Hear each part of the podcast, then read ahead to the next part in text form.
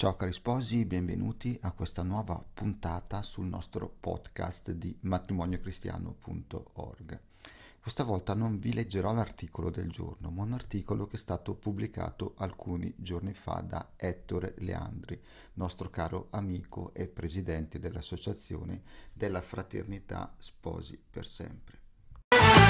Ci sono giorni in cui non so cosa fare e cosa no. L'articolo si intitola Resterà solo l'amore.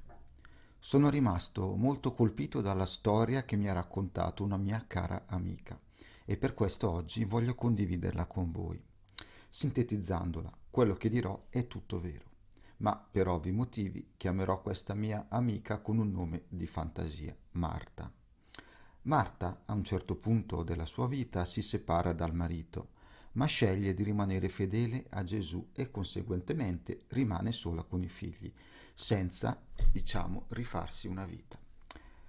Entra in contatto con la fraternità sposi per sempre e capisce che è la sua strada. Frequenta spesso, è una persona di grande fede, sempre sorridente, gioiosa e molto attiva nel volontariato e nella cura degli altri. Intanto il tempo passa, i figli crescono e il marito addirittura si risposa civilmente, ma lei va avanti, nonostante le difficoltà e le persone che non capiscono la sua scelta. È fissata con la religione e ancora innamorata, illusa che tornerà o delusa dagli uomini. Dopo un po' di anni il marito si ammala. Lei da lontano prega per lui e chiede preghiere agli amici. I mesi passano e la situazione si aggrava tanto che lui non può più nemmeno muoversi da casa. Marta chiede alla nuova moglie di poterlo andare a trovare, ma questo le viene negato. Allora, di nascosto, quando sa che lei non c'è, lo va a trovare. Lui si meraviglia di questa visita, ma non la manda via. Allora Marta, con coraggio, gli prende una mano e gli dice Lo sai vero che ti ho sempre voluto bene? E lui, sì, lo so, e si mette a piangere. Dopo pochi giorni lui viene a mancare e Marta, con discrezione e stando in disparte, segue tutto, chiedendo anche di recitare lei una decina del rosario, prima del funerale. In seguito Marta viene a sapere dai figli che quando il marito stava male e delirava, chiamava Marta Marta e non il nome della nuova moglie. Ecco, quest'ultima confidenza mi ha fatto molto riflettere Innanzitutto a questi figli credo che nessuno dovrà loro spiegare come ama Dio, perché l'hanno visto e sperimentato in maniera indelebile nella propria famiglia, anche se ferita. Io non posso che ringraziare questa sorella per la sua testimonianza, che ha sicuramente colpito parenti, amici e conoscenti. In fondo lei avrebbe potuto farsi gli affari suoi, il marito l'aveva abbandonata, che prendesse le conseguenze delle sue azioni. Invece no, fino all'ultimo è rimasta. Non ha amato secondo quello che ha ricevuto, è andata oltre, fino a perdonargli tutto il male fatto e a farlo così andare via in pace.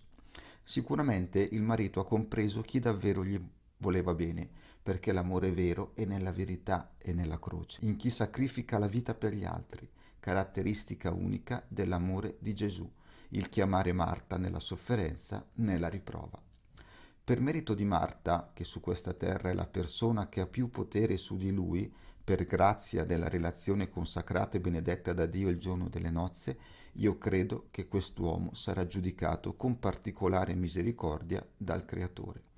Infatti su questa terra ci affanniamo tanto per guadagnare soldi, avere potere, cose, prestigio, amicizie importanti, ma di tutto questo non rimarrà assolutamente niente.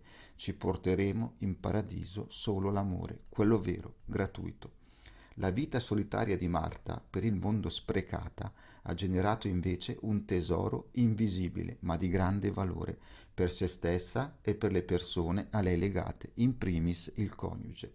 È inutile mentire a noi stessi, un amore di convenienza, io faccio questo, tu fai quello, o di compagnia o di reciproca soddisfazione sessuale, non ci basta e non ci fa stare tranquilli, anzi ci tiene sempre in uno stato di preoccupazione per mantenere costantemente un certo livello, una certa aspettativa, altrimenti si corre il rischio di essere lasciati per altre persone.